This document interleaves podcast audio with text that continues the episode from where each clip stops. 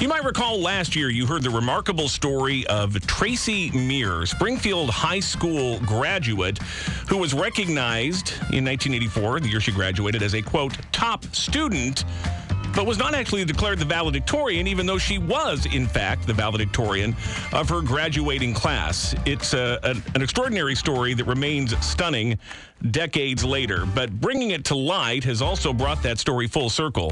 Tracey was officially given that title of valedictorian last year, and today she was inducted into the Springfield High School Hall of Fame. We are honored to welcome Springfield High School graduate and Walton Hale Hamilton Professor of Law and co-director of the Justice Collaboratory at Yale University, Tracey Meares, into the studio. And thank you for being here, and congratulations. Thank welcome. you. It, it's an extraordinary story, and uh, what a, a great uh, conclusion, well, conclusion to this point uh, of it today. But let's go back to the beginning of this for people who don't recall uh, or Or, you know, or maybe remember vaguely the documentary from last year, have heard the story. Uh, but just remind everyone again, what, what exactly happened? Because it's still astonishing to think about it. Uh, in the eighties seemed like a long time ago, but they also seem, kind of seemed just like yesterday. How did this all happen that you were the valedictorian but weren't declared the valedictorian? Well, how did it happen, Jim? I don't know how it happened, um, but I can tell you what was happening from my perspective. So um, from my perspective, I was told when I was a junior that I was on track uh, to have the highest grade point average of my graduating class and therefore would be named valedictorian. And um, the conversation that I had with my guidance counselor during my junior year was a Uh, I was just telling a, a good friend of mine this. It was one of those, you know, buckle down and be serious uh, because, you know, you want to make sure that, that you have this locked down. So my senior year in high school, I buckled down and really studied, and I got all A's, and I had um, very what was called then high weight classes. I had all A P classes, essentially. So I did the calculation myself. Like, I knew the person who was closest to me, who wasn't in any of my classes, even if she got all A's, there was no way um, she could catch me. And then that was most of my math work in high school, was calculating G P A and figuring out who I was ahead of and behind of. You know, so yeah, I, I know the, exactly the, how the that goes. The competition yeah. that you're engaged in when you're seventeen. Yeah. Um, actually, at, at that time, I was actually sixteen. Um, I didn't turn seventeen until I, until January. So the second semester, um, in the spring, you know, we're about to graduate, and I learned that the person who was behind me was being sort of paraded around to different organizations, local organizations, and my parents looked into it. Um, and then shortly after that, we were told that there would be no valedictorian um, of our high school class. And, you know, other things ensued. You can read about it yeah. in the Springfield Journal-Register, among other places. People magazine had a story. Um, but the other, another thing that they did that was incredibly odd was we were sent a, a newsletter after graduation um, that listed first the the, the the school created what they called an A honor roll, which had never existed before. Um, and the people who got all A's were on the A honor roll, um, which included this person. I did not get all A's. Um, but I didn't have to. Yeah. um, and then below that, they're like, and here, by the way, is a list of people who have so the highest grade point ever. You weren't even on the A honor roll. Right. Uh, and yeah. you mentioned they were parading another student around, so going to different civic organizations and things. That's what but, I was told. But I mean, you, I but you weren't taken along to those no, events. I was not. Um, the other person in question was white, correct? Yes. She still is. Fair enough. Um, what did you understand at the time versus now your understanding of it today? Yeah. I mean, did, did it register at the time what was happening? I was just confused, you know. Yeah. I, I was confused. I didn't understand what was going on. M- my parents probably had a lot of clarity about it uh, at the time. Um, it was just strange, yeah. you know. And to be honest, Jim, to... you know, to think about what I remembered as a seventeen-year-old now, you know, almost however many years, don't even want to do that math, um, you know, the, my the, my memory of what happened, of course, is, is mixed in with my greater understanding sure. of, of um, you know, how bias works and how structural discrimination works and the the role that this piece of information played in a subsequent voting rights case.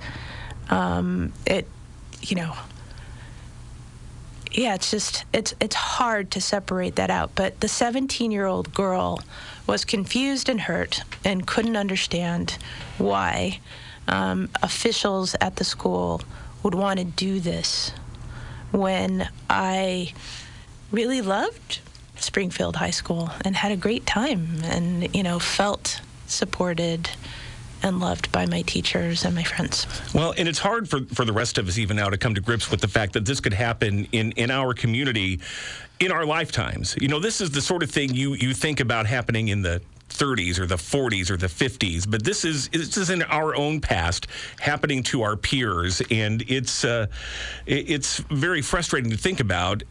And now, of course, the, the stories come out, and we know what really happened here. And there have been attempts to make amends. Last year, you were officially declared the valedictorian, as you rightfully were. Uh, today, inducted into the Springfield High School Hall of Fame. And this was your first time back in the school building since since your graduation? Almost. Almost, okay. Um, I did come back in uh, during my freshman year in college to speak to my then English teacher, Bernice Rappel, because I had gotten an A on an English paper in college. And um, I wanted to show her. It's a pretty nerdy thing to do. Um, but I went, and I also wanted to talk to my math teacher, Mister Dooley. I think, I know Bernice Rappel died, because I remember when that happened, I think yeah. last year. Um, I understand that Mister Dooley has passed. I believe so, yeah. out there, Mister Dooley, hi, sorry. No, I, I think actually uh, just a few months ago, in fact. Oh, really? But um, huh. uh, how did it feel to be back in the school today? Can you walk back in there? Yeah. Knowing what you've accomplished since then, and we'll talk about that in a moment, but knowing, you know, where you've gone and where life has taken you, but still knowing what, what happened within those walls. What's it like to go back in the building? Yeah, um... So I have for years not wanted to go back.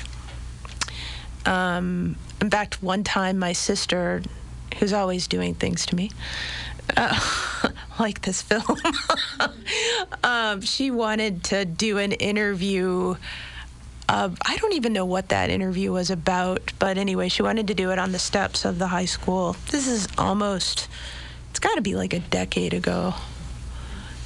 Was it only five years ago? It feels like it was a long time ago. Anyway, I didn't want to go. Um, I didn't want to be there, you know. So I, I had real uh, aversive feelings about that place. But today, um, I, I, you know, I was like, you know, let me let me see what this is. Let me walk these halls. Let me um, try to connect with the kid that I was then, because. As I said, I, I liked high school. Yeah. I was one of those weirdos who had a good time. I was not an angsty teen, really. And you're still in contact with some of your friends. Yes. One of your friends from high school is actually here with you today. And yeah, so and I'm still... really happy she was there with me yeah. today. I actually think that made a, a huge difference, um, that she was walking the halls with me, and we, you know, walked through different rooms and pointed out who was there. And, you know, I didn't... It was nice not to feel alone. I, I got to say, you're a better person than I am, because I think I, I would, in a similar situation, not only be wanting to go back and say, hey, look at me now, I'm at Yale, I have a Wikipedia page. I, I don't think I could I could let it go as easily as you have. But I, I don't think... I haven't let it go.